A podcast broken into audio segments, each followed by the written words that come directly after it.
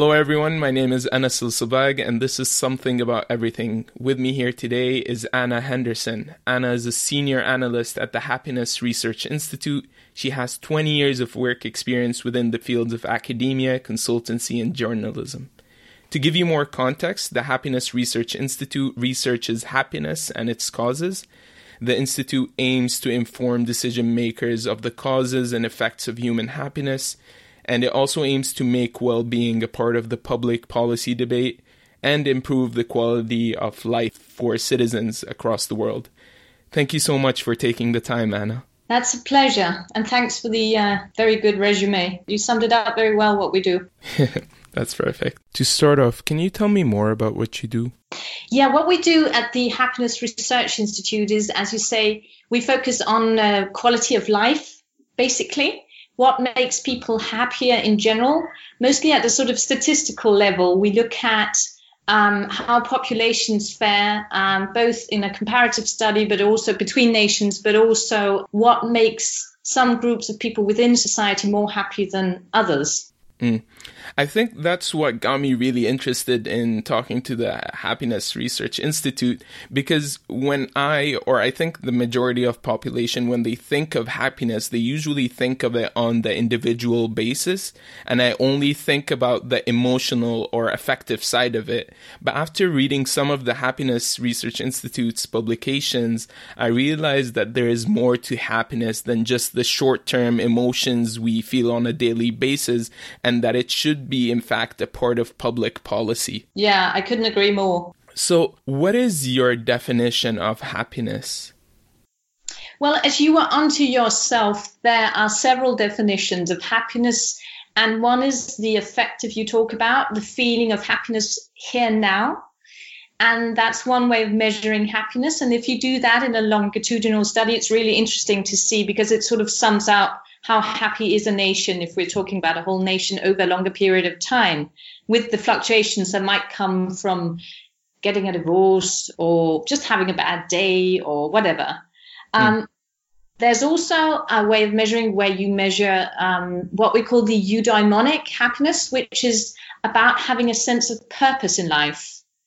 And that comes from different things. It comes from, well, it varies from person to person, but some of the things it, it, it usually comes from is, is work life. It also comes from having children or having someone that you take care of and someone you're close to.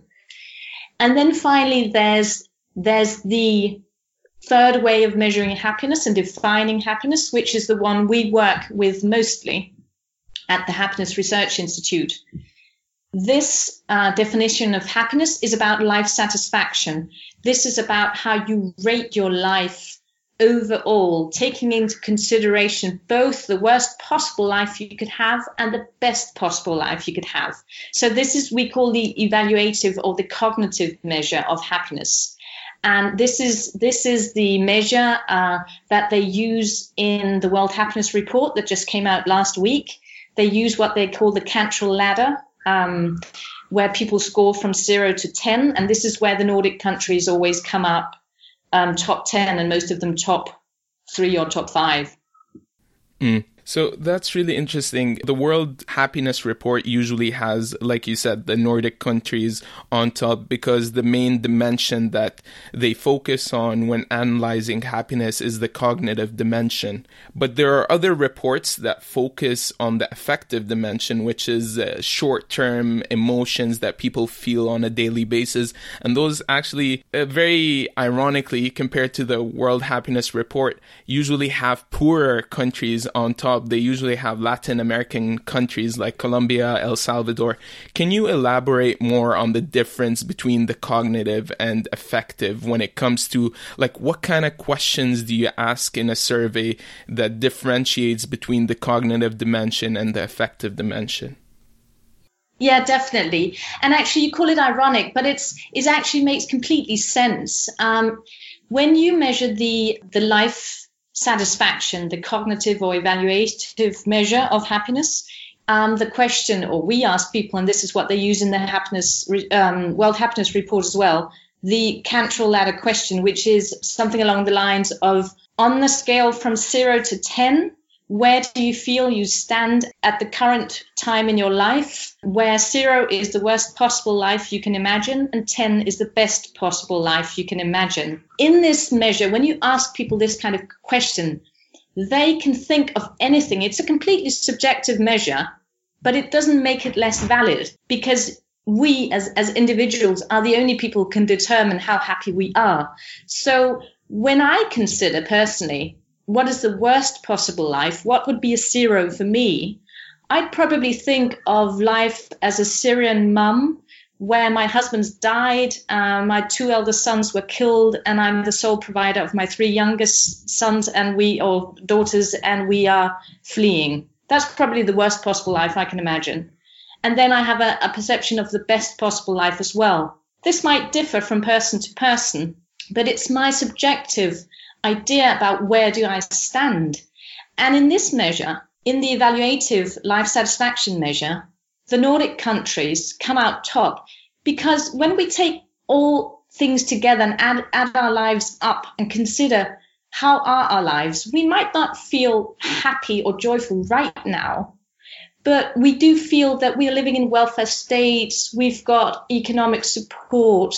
We've got, you know, we've we've got a stable base. We've got freedom. We've got safety. We don't have much corruption or hardly any. We have free healthcare. We have free schools. This gives us an enormous freedom. We we have a, a a, good economy and all of these things I've just mentioned are drivers of happiness in, in the life evaluation kind of measure. So, if I am to compare with the affective measure and why did the Latin American countries score higher?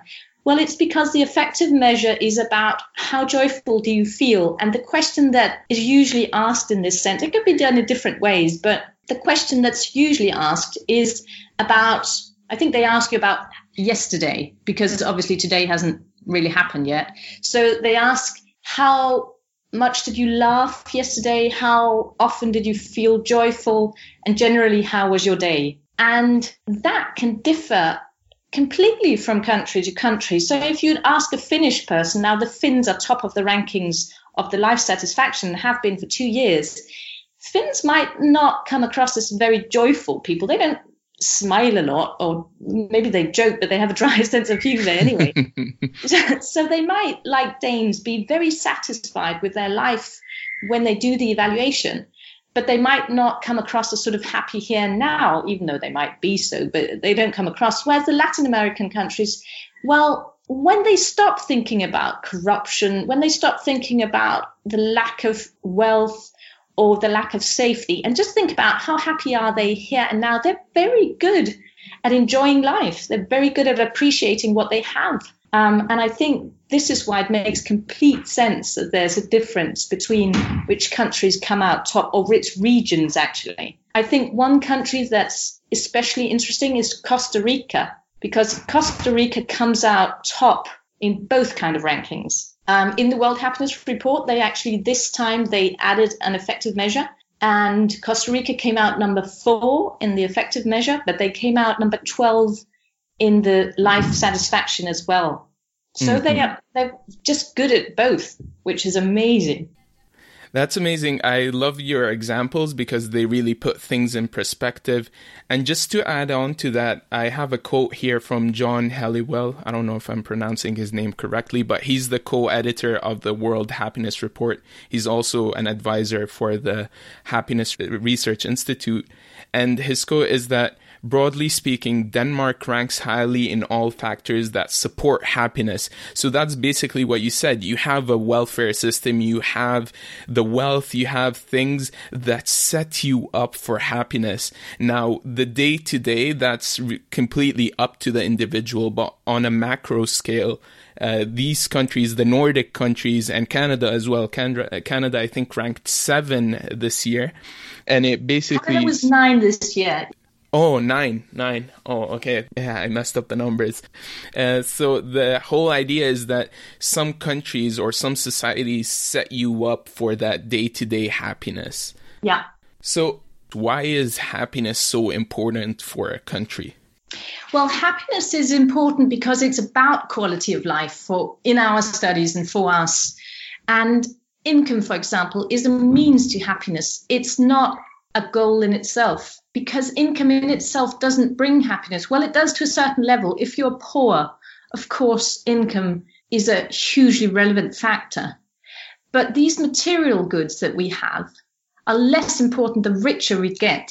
So, in countries like Canada or Denmark or Switzerland or the US, where we are relatively rich, especially if we measure in GDP per capita, we find that as early as in the 60s, and now I'm thinking in particular of a study from the US, we find that happiness, that the happiness curve actually flattens in the 1960s the economy is booming, and since then the economy has just gone up. I know we had a financial crisis, but right now it's the same situation.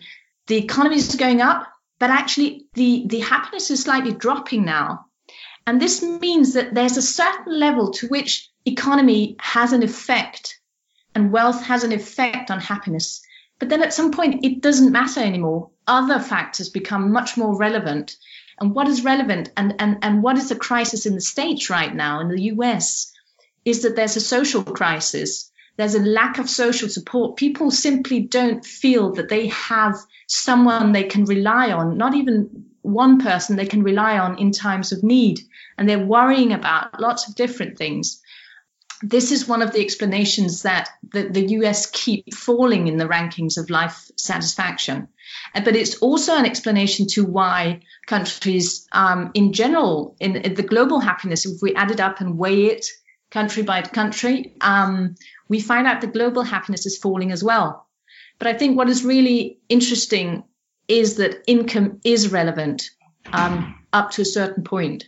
And then we have to start looking at other factors. And one of the most important factors, as I said, was social support. Do you feel lonely or not? And it's mental health in general. Yeah, I think loneliness is actually becoming a big problem. I don't know if you heard about this, but in early 2018, the UK appointed its first minister of loneliness. And they showed a study that they had 14% of the population in the UK was reported to be feeling alone. And similar stats appeared in the US. So I, I really understand what you're saying when it comes to the uh, fact that people are feeling more lonely, even though we're thriving economically, we're not reaching, we're not holding up to that when it comes to happiness. Exactly. So, so to answer your question, why focus on happiness? Well, because it's not the only goal. I mean, there's there's ways of defining other goals in life, such as pride or doing well at your workplace or what, whatever. That might also be part of being happy, but but definitely happiness or quality of life um, to us is is becoming much more relevant to look at what what constitutes that. What are the elements that make people hap- unhappy? Um, rather than just looking at how well are we doing economically. Yeah so that actually ties into my next point. I really want to break down the components or the reasons for happiness. And then there was a publication by the Happiness Research Institute that laid out eight reasons for happiness. Uh, can you elaborate or explain them quickly? Yeah, um, the ones that I have, have sort of on the top of my mind are the six, what we call the six drivers of happiness, which are indeed, I mean, income, as in GDP per capita. It's also freedom, its absence of corruption, its generosity, and its health or healthy life expectancy. And then it's about your social support or your social network, who you have around you you can trust. Apart from these six drivers, what we find is that if you dive into the driver of, of he- a healthy life, we find that mental health is very important in the richer countries, becomes more and more important. So the people who uh, who are least happy are the people who, who have mental health issues. Um, we also find that trust is a main driver of happiness, the trust between people. And this is one of the reasons why the Nordic countries do really well. Trust comes, of course, also out of having freedom, not, I mean, living in democracies. Um, so obviously not being censured, having the freedom to to choose what we want to do. It, it's all sort of correlated. But what we know from the latest research is that the most important factors that drive our life satisfaction, our happiness, are the healthy life expectancy, our social network, and actually income or GDP per capita. These are the three most important drivers. Uh, since you just explained it, I can see the correlation as to why the US or other uh, countries all over the world are suffering. Because corruption now has become kind of a trend or political corruption or the Uh, the trust and the civil societies are actually breaking down. There's so much divisiveness all over the world. So I can see why, even though we're thriving economically, we're coming up with many technological solutions all over the world. Happiness is dropping in general. And I think trust is is one of the main reasons as well in the US that the more inequality, this is what we find as well, the more inequality in a society, the larger the gap between the happy and the less happy is also a question about the gap, the social gap and the economic gap between people. And this yeah. also creates a lack of community feeling, a lack of trust, a lack of social support. And that brings unhappiness, unfortunately. Yeah, that makes sense. So I want to really focus on a point that you brought up multiple times, which is income. So in one of the publications, it was, and I'm quoting here, on a global level, income is the factor that best explains the difference between happy and unhappy populations. And I want to answer, I want you actually to answer the ultimate question. Can money buy happiness?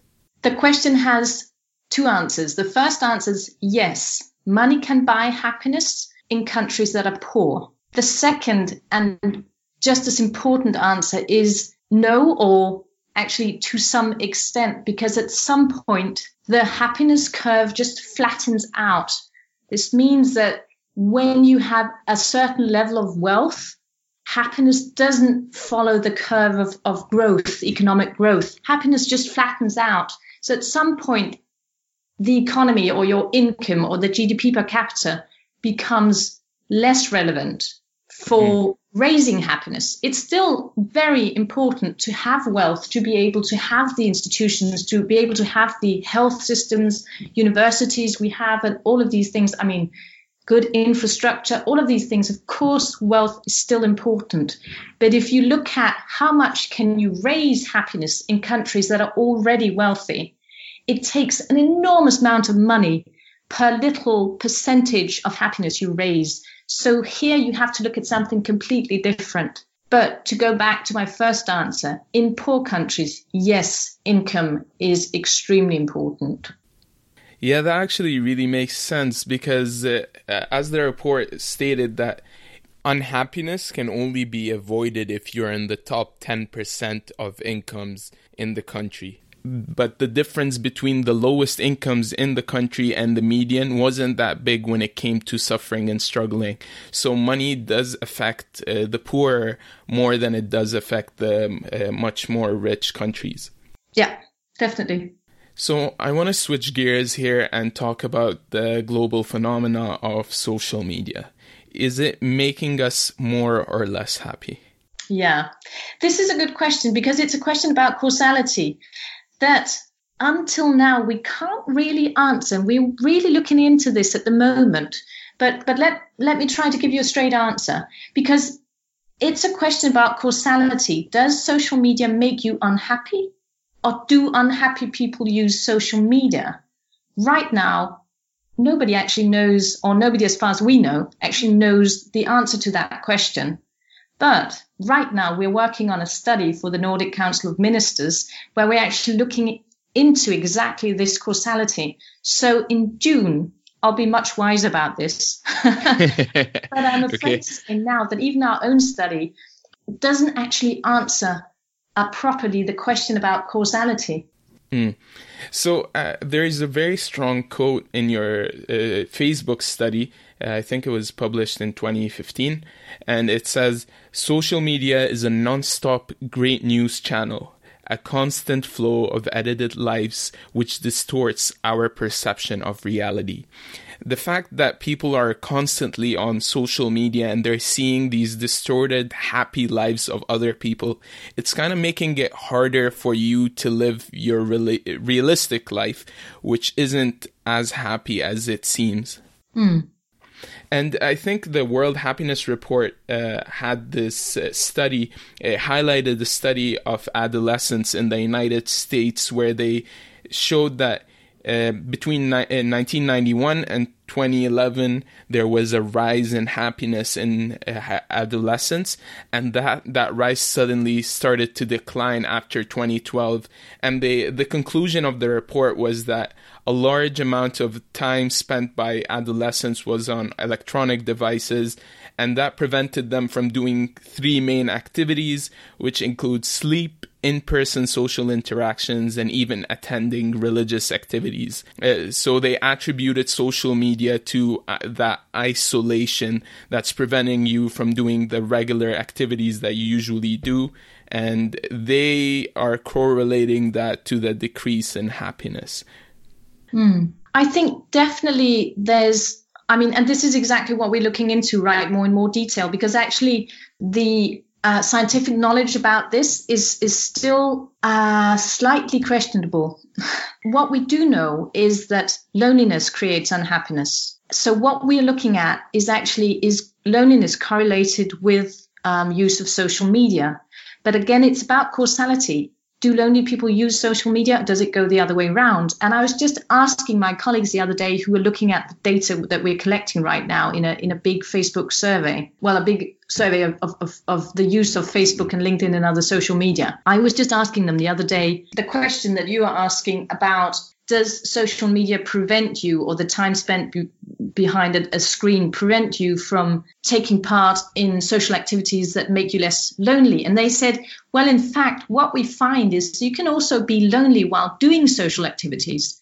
You can be lonely playing a football match if you're not really in tune with your mates. You can be lonely at a big party. So it's not necessarily about the number of people you you spend time with or the, the, the amount of time you spend with people. Of course, there is some link because if you spend no time with other people, you, you will become lonely. But but what we're looking into now is also what is the qualitative side of spending time with people because we know loneliness is so important to happiness. So I think this is what we need to dive much more into. And I'm sorry to say that I can't give you the results yet because we don't have them. But in June, I will be wiser. Okay, I'll talk to you then. Yeah. I want to switch gears and turn to a completely different topic, which is religion. Do you think religion plays a role in happiness?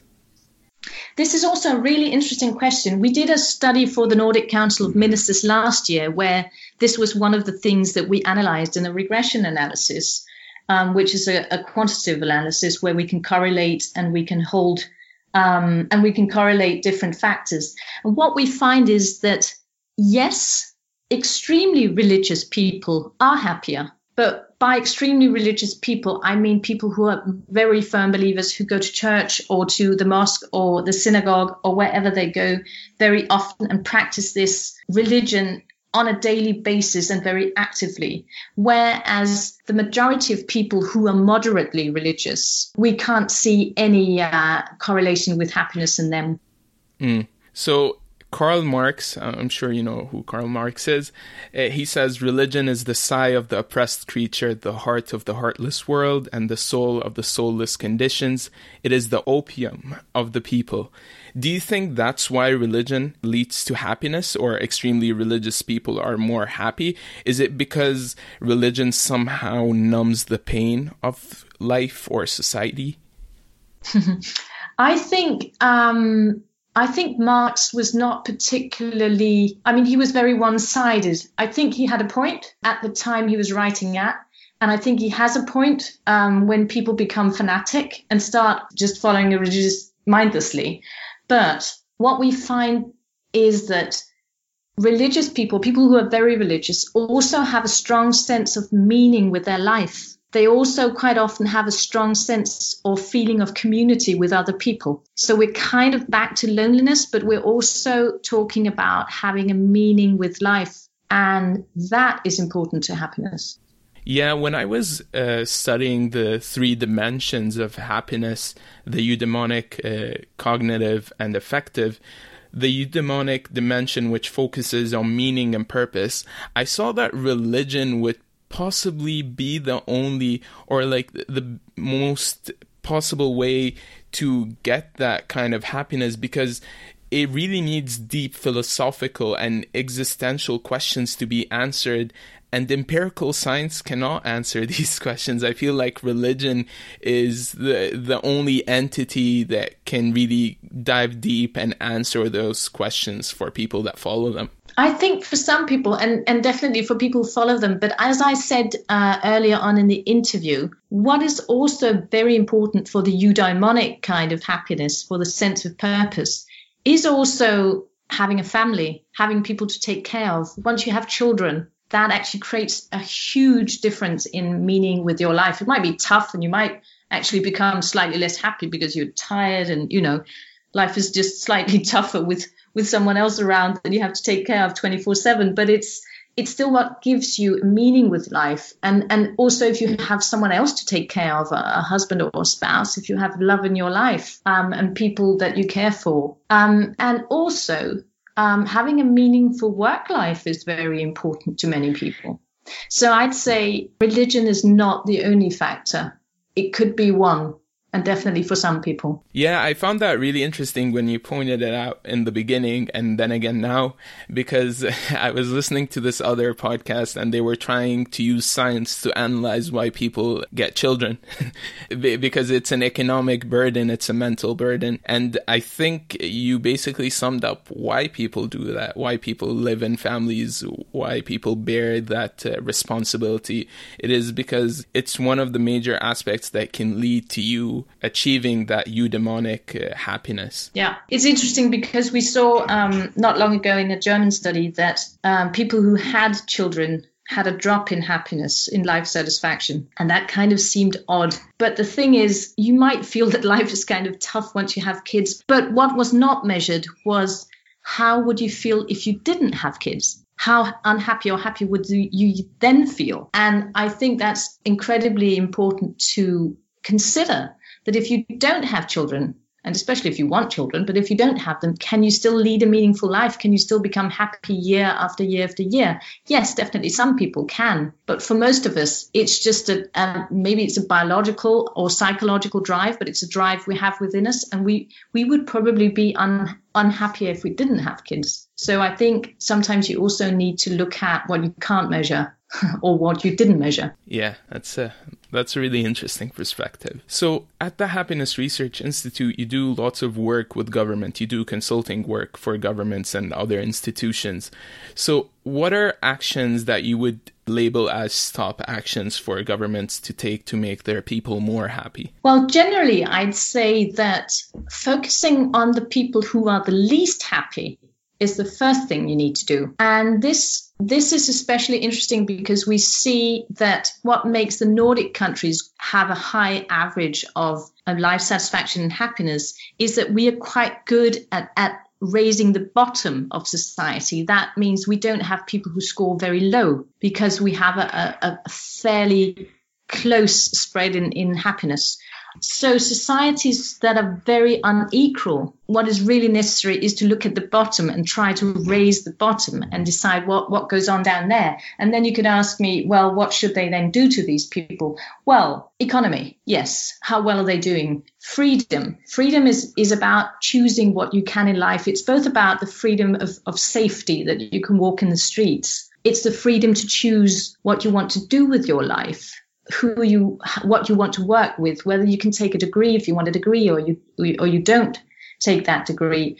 It's about whether you have the freedom of speech. It's about so many things. So so freedom safety freedom of choice. It's also about anti-corruption. So there are many things to look at but i think what we should look at especially in the richest countries in the most wealthy countries and in the countries like both canada and Denmark that do really well in the rankings is mental health. This is where we have an issue. And we need to look at young people because younger people, as you said on earlier, younger people are doing worse than they were previously. And this is really a worrying trend. Mm, that's really a bothering statistic about how the uh, younger people are, are, being worse off, even though the countries are thriving economically. So you're right. Each country that is doing well or not doing well, they should really focus on the most vulnerable or the most suffering uh, uh, portion of their population. Yeah, and they should look at the tendencies because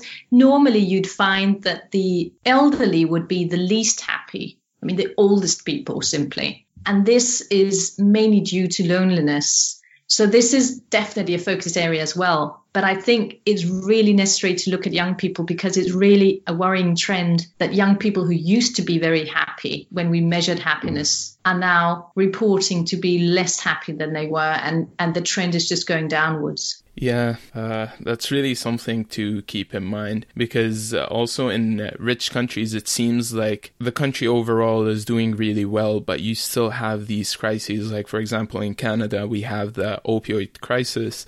Same thing with the United States.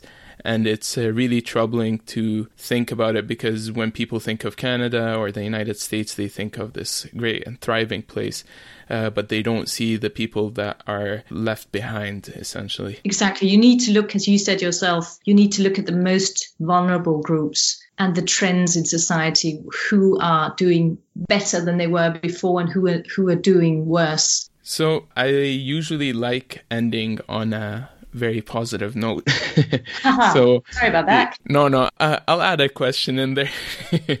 I'll add a question right now. Uh, are you hopeful for the future since there are uh, the Happiness Research Institute, the UN ordered the release of World Happiness Reports. So we are becoming more and more aware. The governments are becoming more and more aware of happiness in their countries. Yeah, I am hopeful for the future. I think it, it makes complete sense to focus on happiness, well being, life satisfaction more and more the wealthier we get of course, it's worrying that global happiness is falling, but exactly because both the OECD, the UN, the World Economic Forum, they're all focusing now on measuring happiness and taking happiness much more seriously. And therefore, I'm hopeful. Yeah, definitely.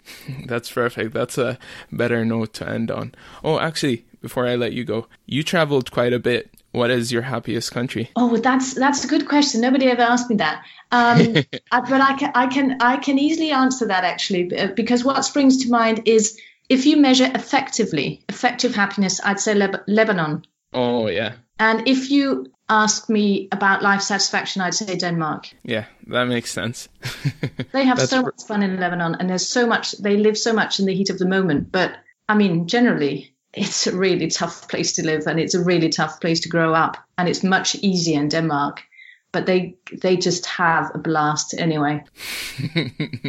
yeah, that's a really interesting take. Uh, thank you so much, Anna. Pleasure. Likewise. Yeah. Uh, okay. Uh, just let us know if you want if you want something more later on, or if you want to know about what happened in the. Uh, in the social media study we're doing, just get in contact again. As I said, in June we'll be much wiser. The report for the Nordic Council of Ministers coming out then. Yeah, I'll hold you up to that offer.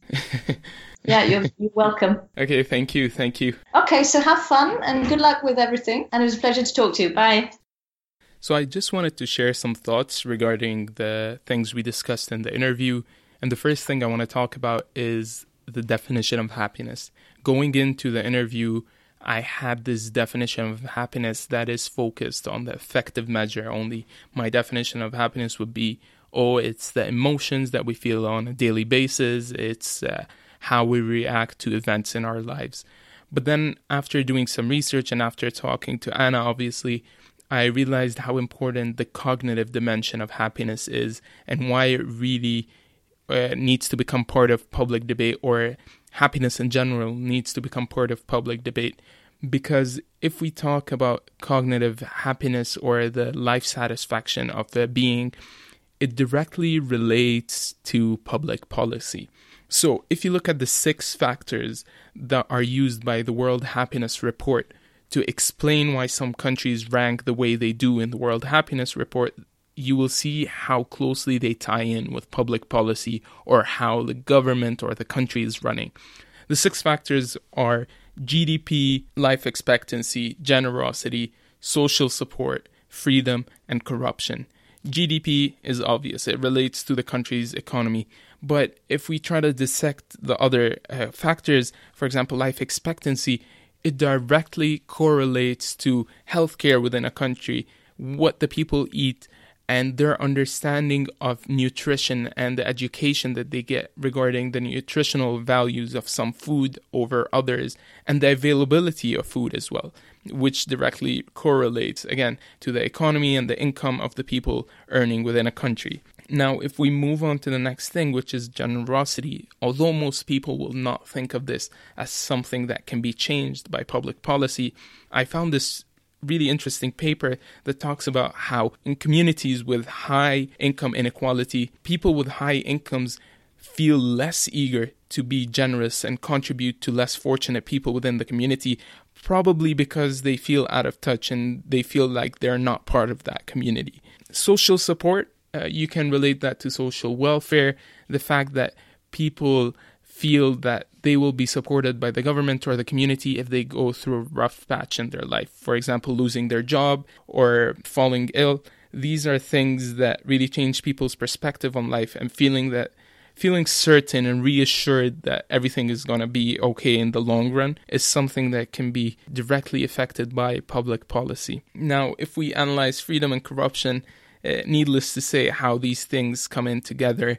And in countries that thrive on oppressing their people, you will see how unhappy and how low they rank in the World Happiness Report because people feel like life or the outcome of their lives is out of their hand. They feel like they have no choice in choosing their environment uh, and how they go about living their lives. And finally, to talk about the eudaimonic uh, dimension of happiness and how that correlates to people feeling like they have a meaning in their life. This can be fostered by three main things that I can think of off the top of my head, which is religion, which uh, really dives deep into giving you an explanation as to why you are on earth, what are you doing.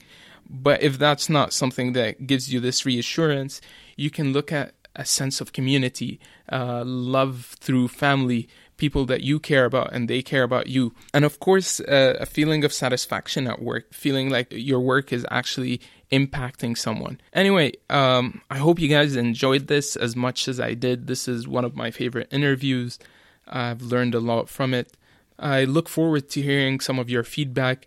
Please go and engage on the Facebook page. We are putting out polls, we are putting out questions, and people are really interacting with them. So it'll be fun to see what people think and uh, maybe share my own opinions with with you guys. And uh, go on iTunes, give us a good review. And if you enjoyed this, definitely go and share it with your friends. It would mean a lot to me. And thank you for listening.